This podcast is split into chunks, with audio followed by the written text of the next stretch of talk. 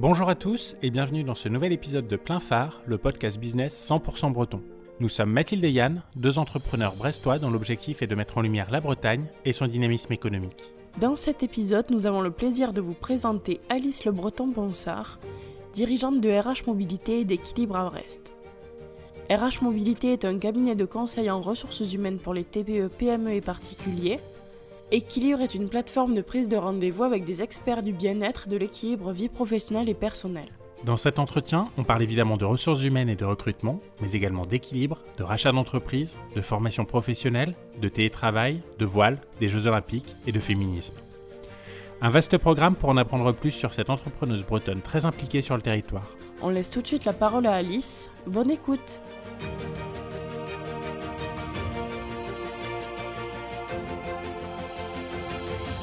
Bonjour Alice, merci beaucoup de nous recevoir chez toi dans les locaux de RH Mobilité à Guipava, près de Brest. Pour euh, commencer, est-ce que tu peux nous en dire un petit peu plus sur RH Mobilité? Donc RH Mobilité est un cabinet de conseil en ressources humaines spécialisé dans l'accompagnement au changement. On accompagne euh, les individuels, euh, les organisations, les entreprises dans la transformation, la restructuration, l'accompagnement au changement dans sous toutes ses formes, particulièrement via le conseil aux entreprises et puis le bilan de compétences et coaching. RH Mobilité est une société qui existe depuis 2009 sur le territoire finistérien. RH Mobilité euh, est une société que j'ai rachetée en 2017 et moi je suis euh, dirigeante de ma société Passerelle depuis 2012. Aujourd'hui nous on travaille sur euh, le Finistère. Je dirais plus largement on a tracé une droite entre Morlaix et Lorient et on travaille à gauche de cette droite Morlaix-Lorient avec un ancrage territorial très important, une envie de connaître le territoire, nos entreprises et les individus, les collectifs qui y travaillent. Donc avec vraiment une, envie de travailler euh, au plus proche de chez nous et au plus proche de nos clients. Tu as un parcours très atypique, tu es doctorante en droit, juriste, mais tu as aussi été sportive de haut niveau en voile, pour finalement t'orienter dans les ressources humaines en fondant Passerelle Consulting, qui deviendra plus tard RH Mobilité. Comment as-tu vécu ces changements de carrière? Chouette question. Alors oui, beaucoup de changements de carrière. Alors après, je pense que euh, ma vie, et en tout cas euh, ma, carrière et mes réalisations sont rythmées par des rencontres et par des rêves. Euh, donc je pense que chacun des éléments dont vous avez parlé, chacune des carrières dont vous avez parlé, euh, correspondent à un rêve. Donc oui, effectivement, j'ai fait du droit pendant très longtemps, plus de 8 ans. Certains diront 8 ans de droit et tout le reste de travers. mais à l'époque, en tout cas, mon premier rêve, c'était de faire une thèse en co-tutelle avec le Canada. Donc je suis partie faire ma thèse en partie à l'Université de Montréal. Et ce que je voulais avoir une double nationalité. Ça a été un de mes premiers rêves. Et puis en fait, ça a changé parce que bah, j'ai été rappelée. Euh, je suis partie naviguer avec quelqu'un qui, euh, qui comptera beaucoup dans ma vie, euh, qui s'appelle Anne-Claire, qui a fait tout mon parcours de sportive de haut niveau. Et puis à la fin de, mon parcours de sportive, à la fin de ma carrière, je me suis dit qu'il fallait que j'aille travailler en entreprise pour avoir des tickets restaurants et des tampons. C'était mon rêve. Je voulais des tampons et des tickets resto. Et la première fois que je suis arrivée dans l'entreprise, j'ai envoyé euh, la photo à mes anciennes équipières en disant j'ai réussi, j'ai des tampons et des tickets resto. Et après, je, bah, me suis vite rendu compte que c'était pas non plus fait tout à fait pour moi. Et, euh, donc j'ai très vite créé ma société euh, pour accompagner les personnes dans la reconversion. Ça me paraissait quelque chose de vraiment très très important. Euh, cette reconversion, cet accompagnement à la reconversion, cet épanouissement professionnel. On passe quand même 80% de sa vie à travailler, donc c'était important pour moi d'accompagner les personnes là-dessus. Et du coup, le rachat d'RH Mobilité après à suivre, et puis tout ce qui va s'en suivre euh, en termes de salariés, de croissance, hein, parce que je crois que je peux le dire comme ça, euh, c'est une sacrée croissance aussi entre 2012, la création, et aujourd'hui. Et justement, cette bascule professionnelle et la réorientation vers les ressources humaines, c'est quelque chose qui est lié au fait que tu n'aies pas réussi à trouver ta place comme salarié ou ton expérience a-t-elle fait que tu as eu envie également d'accompagner d'autres personnes vers leurs rêves?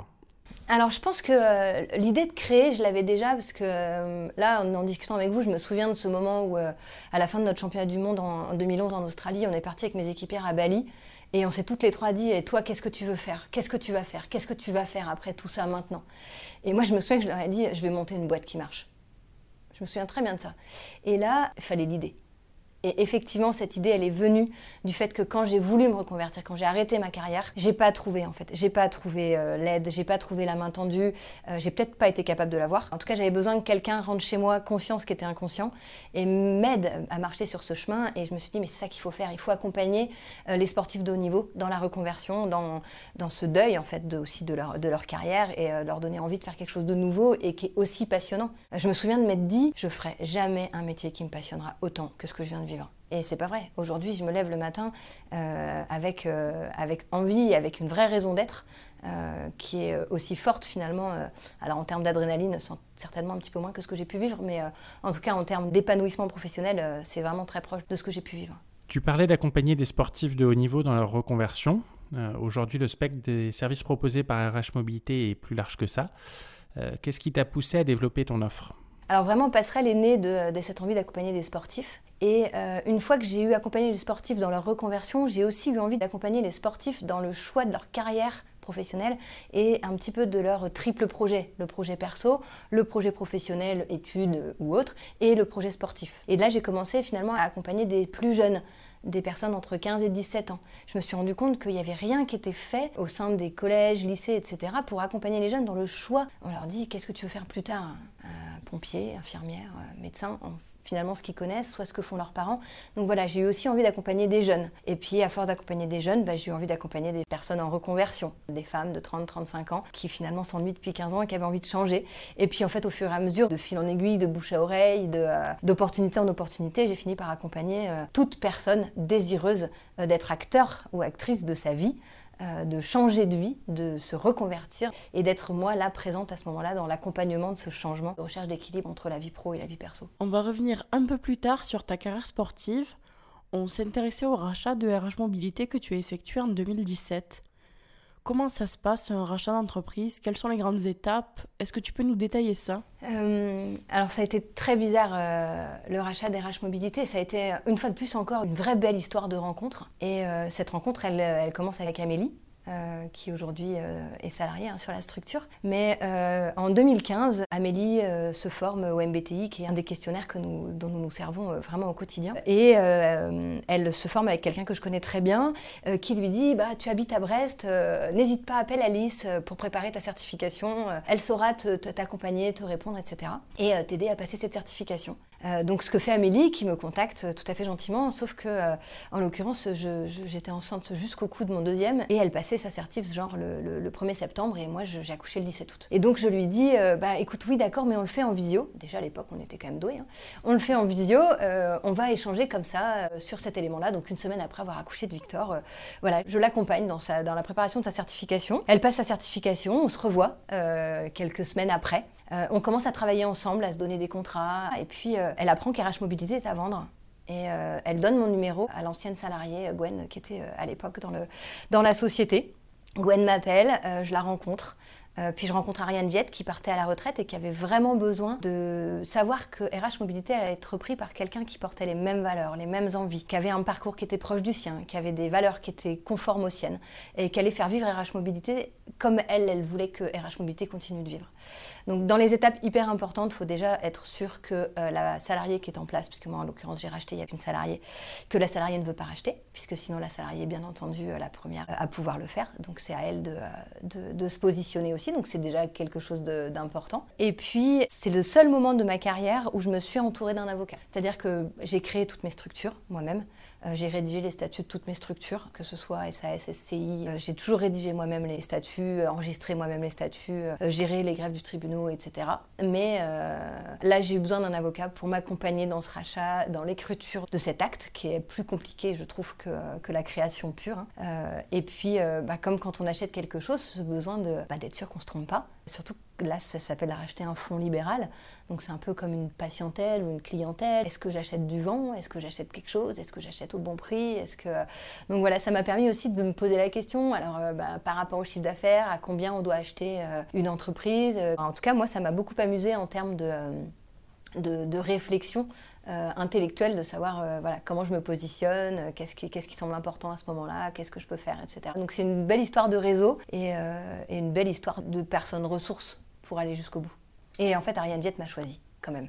Parce que je pense qu'on était, j'étais pas toute seule sur le rachat. Ariane et Gwen ont choisi euh, que ce soit moi parce qu'elles avaient confiance en ce que j'allais en faire. Et depuis trois ans, RH Mobilité a bien grandi. Euh, quelle est aujourd'hui votre activité principale? Euh, Quelle est là ou les prestations d'ailleurs, que vous réalisez le plus? Aujourd'hui, ce qu'on fait le plus en termes de... Alors on est toujours dans notre, dans notre idée d'accompagnement au changement hein, des organisations et des individus. Si je me place en termes de chiffre d'affaires, ce qui aujourd'hui représente la plus grosse partie, c'est vraiment euh, le conseil au TPE et au PME et l'accompagnement individuel via le bilan de compétences et le coaching. Voilà, c'est vraiment les deux gros, grosses activités phares, on va dire. Après, dans le conseil au TPE, on peut aussi trouver le recrutement, euh, ça peut être aussi l'accompagnement à la mobilité professionnelle, ça peut être aussi toutes les prestations d'outplacement, etc. Mais voilà, on va dire que, on va dire que le conseil RH pur et euh, l'accompagnement individuel via le bilan et le coaching sont nos activités principales. On va te poser quelques questions sur les ressources humaines en général. La première, pourquoi externaliser son recrutement? Quel est l'intérêt de passer par un cabinet externe? Est-ce que le dirigeant n'est pas le mieux placé pour le faire? Alors, je pense déjà que recruter est un métier et qu'en tant que euh, chef d'entreprise, on n'est pas toujours extrêmement doué.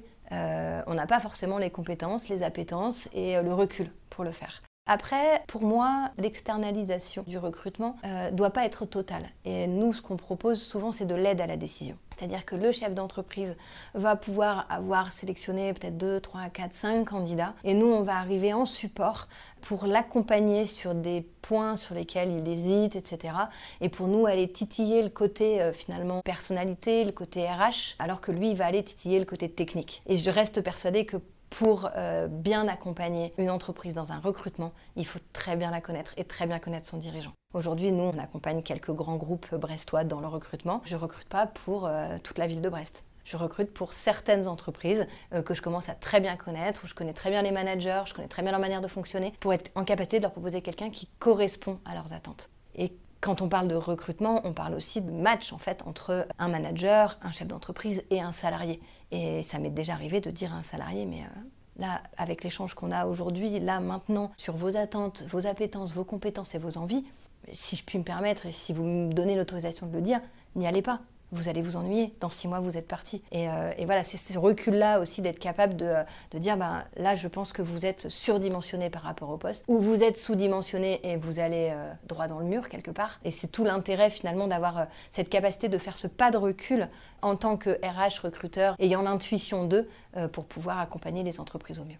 Sans ce recul, on arrivera certainement à un mauvais recrutement, mais quel en sera l'impact pour l'entreprise? Est-ce que tu as des exemples que tu pourrais nous donner, sans citer de, nom bien sûr des exemples, j'en ai en pagaille. Malheureusement, des exemples, j'en ai en pagaille. Euh, alors, un mauvais recrutement, déjà, ça coûte très cher pour commencer, parce que se séparer d'un collaborateur avec qui on s'entend pas ou euh, qui fait pas l'affaire, etc., ça coûte très cher. Donc, euh, première, euh, premier impact négatif, le côté financier hein, de l'affaire. Et puis, bien sûr, tout ce que ça peut engendrer en termes de mauvaise ambiance dans les équipes, de remise en question, de perte de confiance au niveau des équipes, de perte de confiance au niveau des managers, etc. Donc, oui, recruter mal ou recruter trop vite, ou ne pas prendre le temps de bien se poser, de vérifier, de pouvoir faire cet accueil aussi, parce que parfois le recrutement est bon, mais l'accueil dans l'entreprise n'est pas bon il faut prendre le temps d'accueillir, que la personne, quand elle arrive, elle ait sa tasse, alors je rigole, hein, sa tasse, sa carte de visite, son ordinateur, ses accès mail, autant de choses qui montrent à la personne qu'elle est attendue et qu'elle va pouvoir apporter effectivement ses compétences parce que, entre guillemets, tout le côté matériel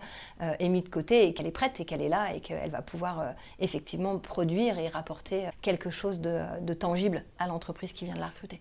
On va parler d'un sujet qui fâche un peu en ce moment, c'est le Covid-19 et la crise économique et sanitaire qui en découle. Est-ce que ça a eu un impact sur les ressources humaines ou est-ce que ça a permis de développer de nouvelles pratiques? Est-ce que tu penses que ces nouvelles pratiques se pérenniseront? Alors, le Covid-19 et l'impact du Covid-19 sur les entreprises, euh, c'est un vaste sujet. Je pense que c'est une opportunité vraiment très importante de euh, développer de nouvelles manières de travailler, de développer de nouveaux outils, et qu'il va falloir saisir maintenant l'opportunité de les pérenniser. Je pense qu'il ne faut pas tout pérenniser non plus. Il y a des choses qu'il va pas falloir garder, il y a des choses qu'il va falloir garder. Il va falloir prendre le temps aussi de se dire, voilà, on a vécu un gros changement. Euh, moi déjà, je vois la différence énorme entre le premier confinement et le deuxième confinement. Lors du premier confinement, c'était extrêmement compliqué de mettre en place euh, les rendez-vous via visio. Les gens avaient un peu peur, même souvent les connexions n'étaient pas très bonnes, etc. Euh, deuxième confinement, vous dites aux gens, ok, on passe tout en visio, il y a un problème pour personne. Personne n'annule, personne ne reporte. Voilà, c'est presque rentré dans, les mœurs, c'est classique, c'est normal. Ok, vous voulez le faire en visio, on le fait en visio. Donc je pense qu'il va y avoir un impact positif là-dessus, c'est-à-dire qu'on pourra passer en visio quand on est malade, on pourra passer en visio quand on pourra plus se déplacer ou parce que l'accompagnement se fait loin ou qu'il y a des kilomètres à faire, etc. Maintenant, je pense que, euh, et en particulier dans nos métiers des ressources humaines, l'humain est au cœur de nos métiers et il faudra garder le fait de se voir, de continuer à travailler On pourra faire toutes les formations qu'on veut sur manager, euh, euh, garder le lien sans le lieu. Euh, il n'y a rien de tel qu'une bonne machine à café, un déjeuner, voilà, des échanges en direct, informels, pour phosphorer et pour amener les plus belles choses dans les entreprises. Donc non, on ne va pas tous rester chez nous dans les cinq prochaines années. Comme tu l'as dit, les Français ont découvert le télétravail de manière un petit peu abrupte en mars dernier. tu as un petit peu évoqué ce qui pouvait poser problème avec cette méthode de travail. Mais est-ce qu'il y a aussi des bénéfices à ce que les collaborateurs télétravaillent? Alors, pas forcément sur les cinq jours de la semaine, mais par exemple un ou deux jours euh, ou quelques journées dans le mois Alors, euh, j'ai envie de faire une différence entre euh, le télétravail qui est lié à l'épidémie et le télétravail tout court. Le premier confinement, la plupart des salariés sont tombés dans un télétravail forcé, qui, à mon sens, n'est même pas un télétravail et ne devrait même pas porter le nom de télétravail. C'était du maintien à domicile forcé avec ses enfants sur les genoux. Moi, j'ai essayé. Hein. Faire un coaching avec mes deux enfants sur les genoux, euh, c'est pas possible. Je perds le fil, je suis pas en capacité d'eux. Euh, donc non, ça c'est pas du télétravail. Maintenant, effectivement, le fait de travailler chez soi, seul, dans un endroit dédié, sur des heures fixes, peut avoir un avantage. Particulièrement lorsqu'on a besoin de concentration, euh, qu'on a pas envie d'être dérangé par ses collègues, particulièrement lorsqu'on n'a pas de bureau, par exemple, euh, fermé, qu'on travaille dans des open space, etc. Euh, quand on travaille dans des métiers de comptabilité ou dans des métiers qui demandent beaucoup de concentration, oui, effectivement, je pense que le télétravail peut, dans ces cas-là, avoir un avantage. Mais une fois encore, j'ai envie de vous partager la vraie question qu'il faut se poser, c'est euh, de quoi le collaborateur a besoin, de quoi le collaborateur a envie? Si le collaborateur a envie de télétravailler, de quoi a-t-il besoin pour télétravailler? Une bonne connexion, une pièce dédiée, que ce soit pas le mercredi après-midi? Dans ce cas-là, je pense que tous les bénéfices sont là. Mais si le collaborateur n'a pas envie de télétravailler, on ne va pas non plus rendre obligatoire le télétravail auprès de tous les collaborateurs. Toujours se poser la question de quoi a-t-il envie, de quoi a-t-il besoin pour réaliser cette envie? Et je pense que si on part de ces deux points de vue-là, on arrivera à ce que ceux qui veulent télétravailler télétravaillent et ceux qui ne le souhaitent pas ou qui n'en ont pas besoin ne le fassent pas.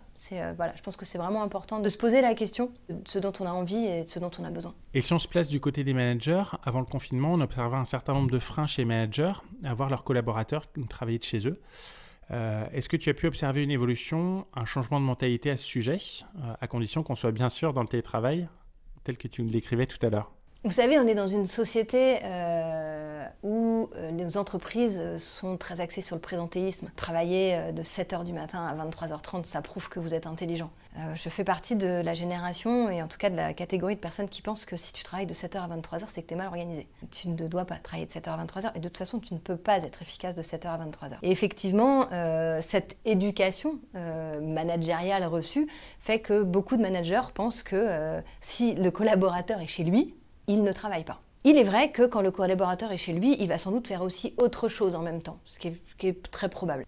Je reste persuadée qu'une fois encore, euh, c'est la confiance que tu mets dans ton collaborateur. Si ton collaborateur, il est chez lui et qu'il travaille aussi bien, voire plus, voire mieux, c'est très bien. C'est au manager d'être capable d'accepter que c'est pas parce qu'il ne voit pas son collaborateur en train de travailler que son collaborateur ne travaille pas. Donc finalement, une fois encore, c'est changer de prisme, changer de regard et accepter qu'on peut très bien travailler chez soi. Maintenant, personnellement, je, n'ai pas envie de télétravailler.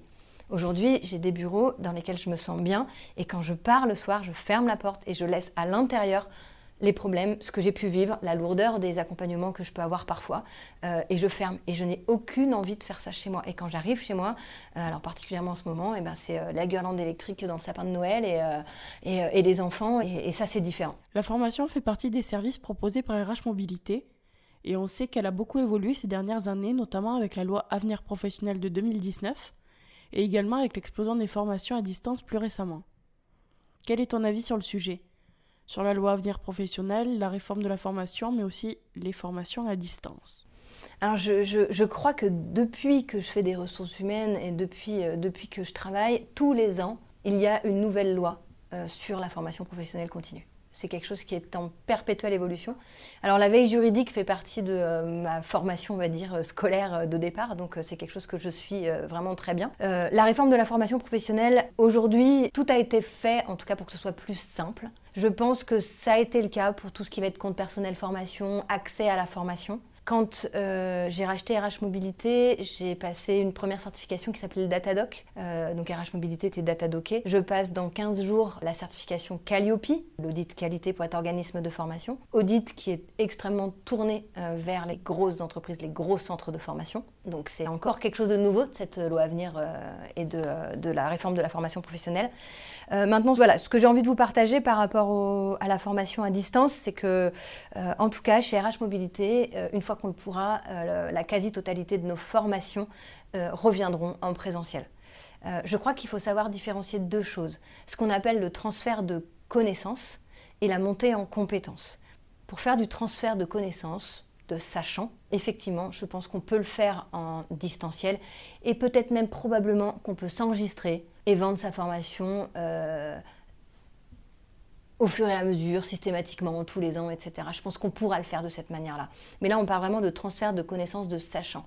Si vous voulez faire de l'intelligence collective, si vous voulez faire de la montée en compétences, euh, je pense que euh, rien ne remplacera jamais le présentiel. On a parlé de certains bouleversements en termes de ressources humaines. On a parlé notamment du télétravail ou alors du travail à domicile selon la manière dont ça se passe. On a évoqué là la formation.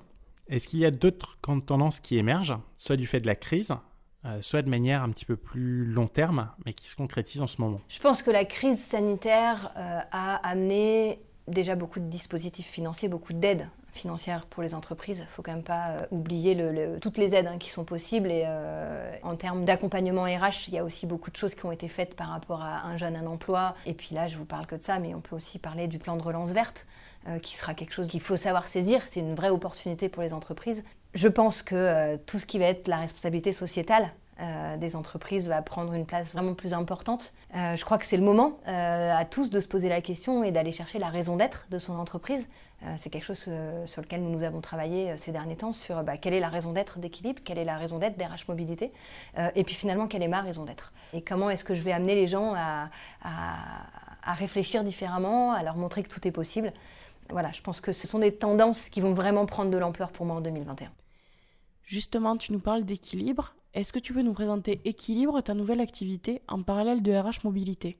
Équilibre, euh, c'est mon dernier bébé. On va dire que Passerelle, c'était le premier. Après, j'ai eu deux enfants et Équilibre, c'est mon dernier bébé. Donc, Équilibre, c'est une plateforme de prise de rendez-vous en ligne avec des professionnels euh, du mieux-être, des professionnels intéressés par l'équilibre des temps de vie, l'équilibre vie pro, vie perso, sur euh, le territoire breton. C'est vraiment un réseau, un agenda en ligne, une mise en relation avec euh, toutes ces professions qui existent aujourd'hui, qui sont mal connues et qui, à mon sens, sont utiles dans la prévention des troubles psychosociaux. Alors, dit comme ça, Équilibre semble un peu éloigné du cœur de métier de RH Mobilité. Euh, tu nous diras tout à l'heure si c'est le cas ou pas. Euh, mais qu'est-ce qui t'a donné envie de te lancer dans cette nouvelle aventure et de créer une plateforme de rendez-vous avec des experts? Eh bien, vous voyez, je crois que RH Mobilité n'est pas si éloigné que ça d'équilibre et équilibre n'est pas si éloigné que ça d'RH Mobilité puisque finalement, je crois qu'ils ont la même raison d'être. Alors en fait, c'est pas éloigné pour un élément, c'est que déjà le recrutement c'est notre métier et qu'aujourd'hui, c'est nous RH Mobilité qui recrutons les experts qui sont en ligne sur euh, la plateforme. C'est-à-dire que personne ne peut aller s'inscrire sur la plateforme d'elle-même tout seul euh, et proposer ses services. Non, avant de pouvoir s'inscrire sur la plateforme, vous avez forcément un entretien avec euh, une des consultantes d'RH Mobilité pour s'assurer des certifications, des qualités, des valeurs et s'assurer que tous les éléments sont partagés et par les consultantes d'RH Mobilité et par le praticien qui souhaite s'inscrire. Effectivement, euh, le développement web, c'est pas notre métier, mais euh, nous avons fait appel à quelqu'un d'extrêmement compétent euh, sur le sujet, qui nous accompagne et qui est extrêmement réactif et qui nous permet aujourd'hui d'avoir quelque chose d'absolument formidable et qui fonctionne bien et qui, en termes de design, est beau et qui sera une application mobile en 2021, j'en suis persuadée. Et bientôt, RH Mobilité et Équilibre deviendront des, éléments incontournables du territoire breton. Tu viens de nous expliquer qu'il y avait une certaine proximité entre RH Mobilité et Équilibre. Alors pourquoi avoir créé une deuxième société et ne pas l'avoir développée au sein de RH Mobilité directement? Alors en fait, il y, a deux, y a deux raisons. Euh, la première, c'est que ma maman m'a toujours dit de ne pas mettre mes œufs dans le même panier. Non, je plaisante, c'est pas vrai. Euh, si, elle m'a toujours dit de ne pas mettre mes œufs dans le même panier, mais c'est pas pour ça. Alors la première vraie raison, c'est que je voulais m'associer, euh, je suis toute seule hein, sur RH Mobilité en tant que dirigeante, et je voulais m'associer pour équilibre. Et je voulais associer Amélie, dont je vous ai parlé au tout début euh, de, notre entretien tout à l'heure, je voulais l'associer sur Équilibre. Je voulais qu'elle ait des parts dans cette nouvelle société. Et du coup, c'était plus simple pour moi de créer une deuxième société dans laquelle on s'associerait, plutôt que de garder RH Mobilité et de mettre RH Mobilité en danger aussi, puisque RH Mobilité est une société qui tourne très bien. Et je voulais pas non plus prendre le risque que RH Mobilité ait des soucis, quels qu'ils soient, par rapport à Équilibre. Si on se place d'un point de vue utilisateur, qui peut s'inscrire sur la plateforme? Quels sont les profils des gens qui s'y inscrivent et qui s'y connectent? Alors, euh, si je me mets du côté client, tous les clients peuvent s'inscrire, tout le monde. Vous, moi, euh, mon voisin, euh, la voisine, tout le monde peut s'inscrire sur le site Équilibre pour aller prendre des rendez-vous en ligne. Et c'est gratuit, bien entendu. Si je me place du côté praticien, on va euh, aujourd'hui accueillir sur la plateforme tous les professionnels qui s'intéressent à l'équilibre des temps de vie. Donc on va aller du sophrologue au coach en passant par le conseiller en bilan de compétences, euh, naturopathe, euh, équithérapeute, ergothérapeute, kinésiologue, j'en oublie forcément. Mais finalement, toutes ces pratiques, dites parallèles, dites douces, qui permettent aux personnes de retrouver cet équilibre, retrouver un sens. J'ai l'habitude de dire qu'on peut arrêter de fumer sans patch, on peut dormir sans somnifère, et on peut trouver un sens à sa vie sans médicaments. Si des auditeurs sont intéressés par la plateforme, quels arguments pourrais-tu leur donner pour qu'ils s'inscrivent?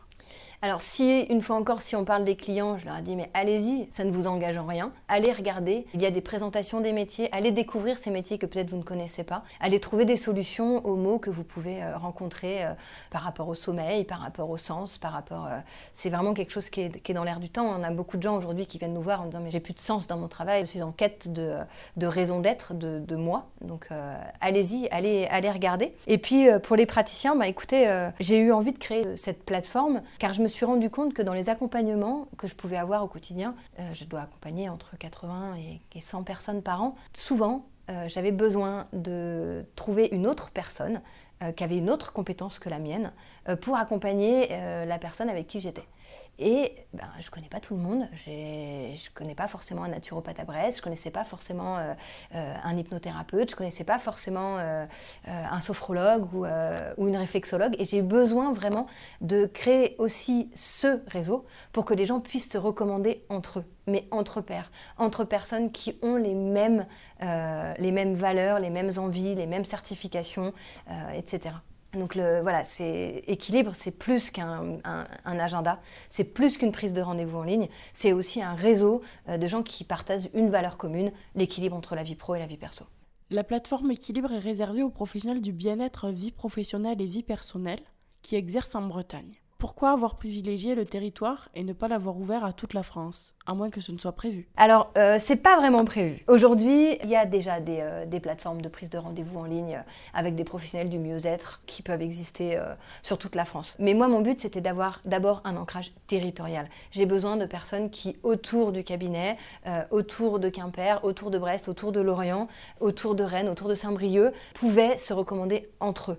Et l'ouvrir à toute la France, c'était pour moi prendre le risque de se perdre. J'avais besoin d'un ancrage breton local, présent ici. On va peut-être euh, redonner l'adresse de la plateforme à nos auditeurs s'ils veulent s'y connecter. Rendez-vous-équilibre.fr. Super. Merci Alice, on le remettra dans les notes du podcast avec le lien.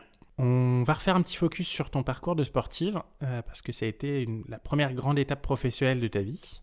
Euh, je crois que tu as commencé toute petite. Est-ce que tu peux nous dire comment c'est arrivé et ce que tu aimes dans ce sport j'ai commencé la voile toute petite, la voile en compétition bien plus tard, mais euh, la voile toute petite avec mes parents, euh, parce que mes parents m'ont toujours euh, emmené au bord de la mer. Mon, père m'a toujours appris à naviguer, à faire du bateau, emmené en croisière. je me souviens même qu'à 15 ans, j'en pouvais plus d'aller en croisière. Et j'avais plus du tout envie de ça. mais j'y allais quand même avec mes parents. Donc j'ai toujours, j'ai toujours navigué, j'ai toujours appris à naviguer, j'ai toujours fait du bateau, j'ai toujours aimé la mer. Finalement, on va dire que mon, mon premier amour, c'est pas du tout la voile, c'est le théâtre puisque j'ai fait du théâtre jusqu'à l'âge de 18 ans. J'avais même envie de passer euh, à l'époque le concours du conservatoire plutôt que de faire du droit. Et c'est que plus tard que je me suis mise à la compétition et, que je me suis, entre guillemets, euh, jetée à corps perdu jusqu'à la préparation euh, des Jeux Olympiques de Londres et de Pékin. mais pareil, une fois encore, c'est une histoire de rencontre. J'ai rencontré des personnes qui, ont cru en moi, qui m'ont poussé, qui m'ont dit que j'allais y arriver, qui ont été des vraies, des vraies révélations dans ma vie et qui ont fait que toute cette première partie-là de ma vie a été, a été dictée et guidée, en tout cas, par le sport de haut niveau et la voile en tout cas. À quel âge tu as commencé la compétition du coup? J'ai commencé la compétition vers 17-18 ans.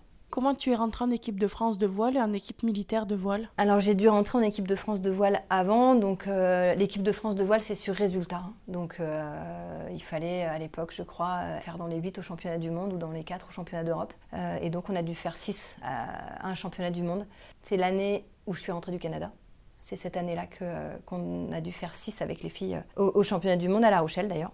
Et c'est comme ça que je suis rentrée en équipe de France et qu'on a commencé à faire ce chemin-là. Il faut quand même savoir qu'il euh, y en a une euh, qui a accouché, enfin qui a assisté à l'accouchement de ma fille, euh, et l'autre qui est la marraine de mon deuxième enfant. Donc c'est des liens très très forts qu'on a créés et, qui existent toujours et que je n'oublierai jamais. Et en équipe de France militaire de voile, alors c'est un peu plus basique dans le sens où effectivement, en n'ayant pas de métier à ce moment-là, fallait que je puisse gagner ma vie et donc j'ai été recrutée en tant que militaire. Pendant donc je suis restée 7 ans. Euh, en tant que militaire en équipe de France militaire de voile euh, pour euh, avoir en fait un revenu et un statut social. C'est une chance inouïe hein, que nous donne l'armée. Ça peut exister aussi à la SNCF, chez EDF, etc. Donc moi c'était au sein de la Marine nationale, hein, c'était à l'envers Poulmic, hein, de l'autre côté de, de, la rade, ce qui nous permettait d'avoir vraiment un statut social. Et du coup cette sélection en équipe de France t'a permis de préparer les Jeux olympiques de Pékin en 2008 et ceux de Londres en 2012. Comment ça se prépare des JO Waouh, vaste question. en travaillant, dur, dur, dur, dur, dur, en naviguant des jours et des jours, des heures et des heures. C'est très complet, c'est très complet parce que euh, on n'est pas dans un sport, la voile, ou qui est un sport où on peut être euh, entre guillemets euh, chouchouté. On, on, mène notre projet, on est acteur de notre projet tout du long.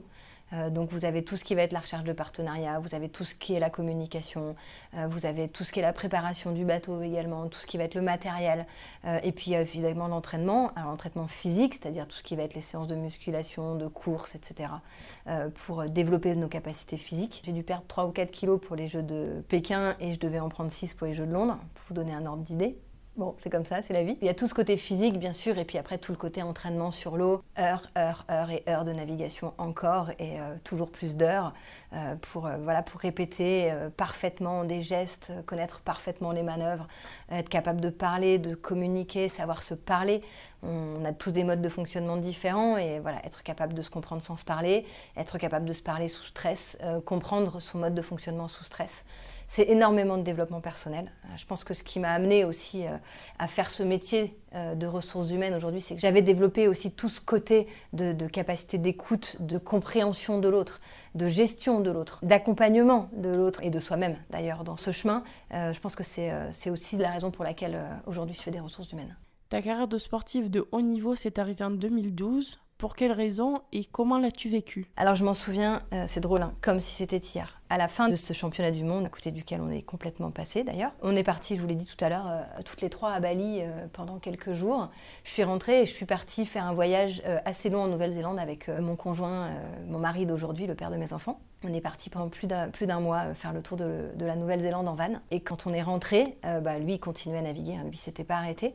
Je suis restée une semaine sous ma couette à pleurer et là, je me suis dit, bon, bah voilà, tu vas peut-être pas rester trop longtemps comme ça non plus, ça va pas le faire. Et je suis repartie, je me suis dit, bah non, il faut bouger, il faut faire autre chose.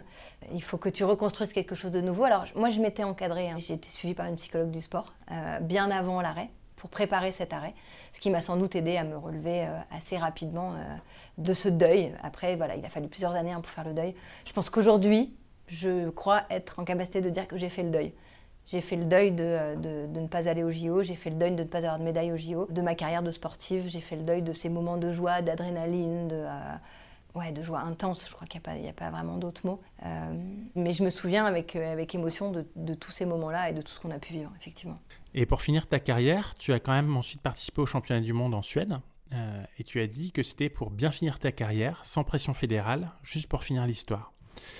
Comment est-ce qu'on fait pour bien vivre un championnat important tout en sachant que c'est le dernier alors c'est assez rigolo parce que finalement ça n'a pas été le dernier, mais alors de toute façon pour moi c'était extrêmement important de finir l'histoire avec les filles avec qui je naviguais, c'était vraiment très très important. Alors ce qui m'a clairement aidé c'est que j'étais enceinte de trois mois, que je l'avais dit à personne et qu'à la fin du championnat j'ai annoncé à tout le monde que j'étais enceinte et mon ventre est sorti euh, d'un seul coup d'un seul, comme si on lui avait enfin donné l'autorisation. Donc je pense que voilà ça m'a clairement aidé. Euh, j'arrêtais ma carrière parce que je voulais un enfant, c'était viscéral, je l'avais, je le ressentais au plus profond de moi-même et euh, c'est une des raisons pour lesquelles voilà, quand on s'est fait éliminer euh, en, 2012, en 2011, là, quand on s'est fait éliminer, je me souviens d'être arrivée sur le trottoir de l'appartement et j'ai vu mon conjoint et je lui ai dit euh, Bon, allez, c'est bon, maintenant on fait un enfant.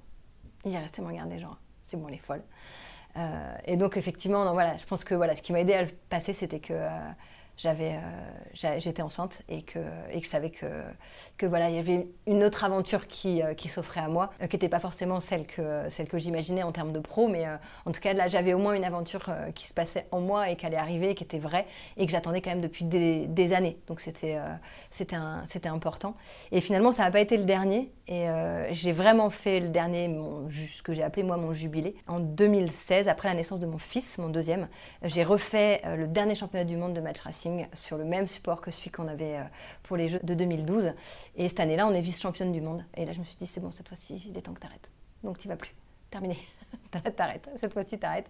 Si tu avais dû être championne du monde, ça, aurait été ce jour-là. Donc, euh, maintenant, tu peux, euh, tu peux arrêter. J'étais avec Anne-Claire sur ce championnat. ça m'a fait aussi beaucoup de bien de, de me dire que c'était voilà, que c'était cette fois-ci, c'était la fin. Tu participes aussi chaque année à la Women's Cup. C'est une coupe de voile entièrement féminine. Qu'est-ce que ça représente pour toi? J'ai commencé à y participer à la création, donc il y a, 7 ou 8 ans, 9 ans, euh, entre autres parce que cette Women Cup était portée euh, par l'ONG Plan, qui défend le droit des filles dans le monde, et c'est quelque chose qui était relativement important pour moi. J'ai participé à la Women Cup pour plein de raisons. Euh, j'ai créé la petite sœur de la Women Cup qui s'appelle la Mossa Regatta, qui aujourd'hui euh, se déroule en rade de Brest. Aussi pour montrer une fois encore euh, à toutes les filles qu'elles peuvent naviguer, qu'elles ont leur place. On était quand même dans un, dans un sport qui est très masculin et pourtant on est un des seuls sports où les femmes et les hommes courent ensemble sur la course au large. On ne se pose pas la question aujourd'hui dans le Vendée Globe de savoir si on va faire un classement pour Sam Davis et, et Clarisse Kremer et un classement pour les gars. Et c'était pour montrer aussi euh, à toutes les femmes qu'elles avaient leur place et qu'elles pouvaient elles pouvaient s'épanouir et qu'elles pouvaient oser et qu'on n'est pas obligé d'être Sam Davis justement ou Clarisse Kremer euh, euh, pour avoir le droit de naviguer et que c'était une possibilité offerte à toutes d'aller naviguer, d'aller s'amuser sur l'eau, d'aller partager des, des, sensations entre femmes en tant que femmes. Tu te définis plutôt comme féministe, on l'entendait un petit peu dans tes propos tout à l'heure. Euh, est-ce que ça change quelque chose dans tes accompagnements ou dans la manière de réaliser tes coachings Alors je oui, je suis féministe. Je suis féministe dans le sens où euh, je défends les droits des femmes. Et je suis attachée à ce que euh, on défende les droits des femmes. C'est bien comme ça que je l'entendais. Et qu'on ne bafoue pas les droits des femmes. donc voilà, je pense que ça c'est important. je pense pas que ça change quoi que ce soit à mes accompagnements. Je crois que tout ça est une histoire de respect, de respect de l'autre. Je pense pas que ça change quoi que ce soit sur, sur mes accompagnements.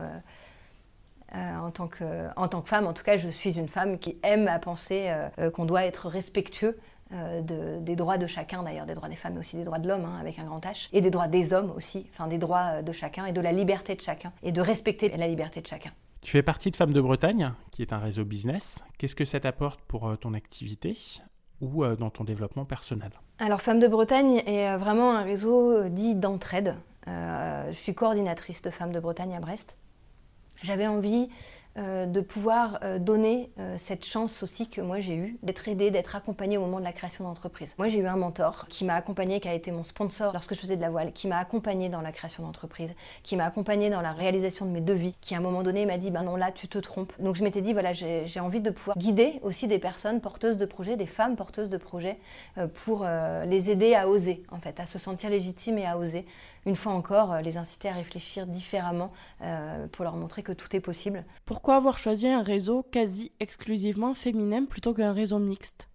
Quels sont les avantages d'un réseau féminin? Alors en fait, une fois encore, je crois que c'est pas moi qui ai choisi Femme de Bretagne, c'est plutôt Femme de Bretagne qui m'a choisi. Et j'ai pas eu euh, besoin de rechercher euh, un réseau, etc. C'est plutôt, voilà, la Femme de Bretagne était à l'origine aussi de la Women Cup au début. Donc Marie-Éloi m'avait contacté euh, pour que je puisse être ambassadrice à ce moment-là de Femme de Bretagne sur la Women Cup. Ça s'est énormément développé. Et aujourd'hui, je suis coordinatrice. Mais voilà, c'est plus une histoire de vie, une rencontre. Je me suis pas dit, allez, je vais regarder tous les réseaux qui existent à côté de chez moi et je vais choisir celui qui va m'apporter le plus ou me guider le plus. C'est plutôt une fois encore, comme euh, toutes les histoires que je vous raconte, euh, une histoire de, de, rencontres, de belles rencontres, de belles histoires euh, qui font la magie de ce qu'on vit et, et, le sens de, de, notre existence. Professionnellement, est-ce qu'il y a une réussite dont tu es particulièrement fière? Alors c'est une question qui est difficile pour moi parce qu'être fière, c'est compliqué.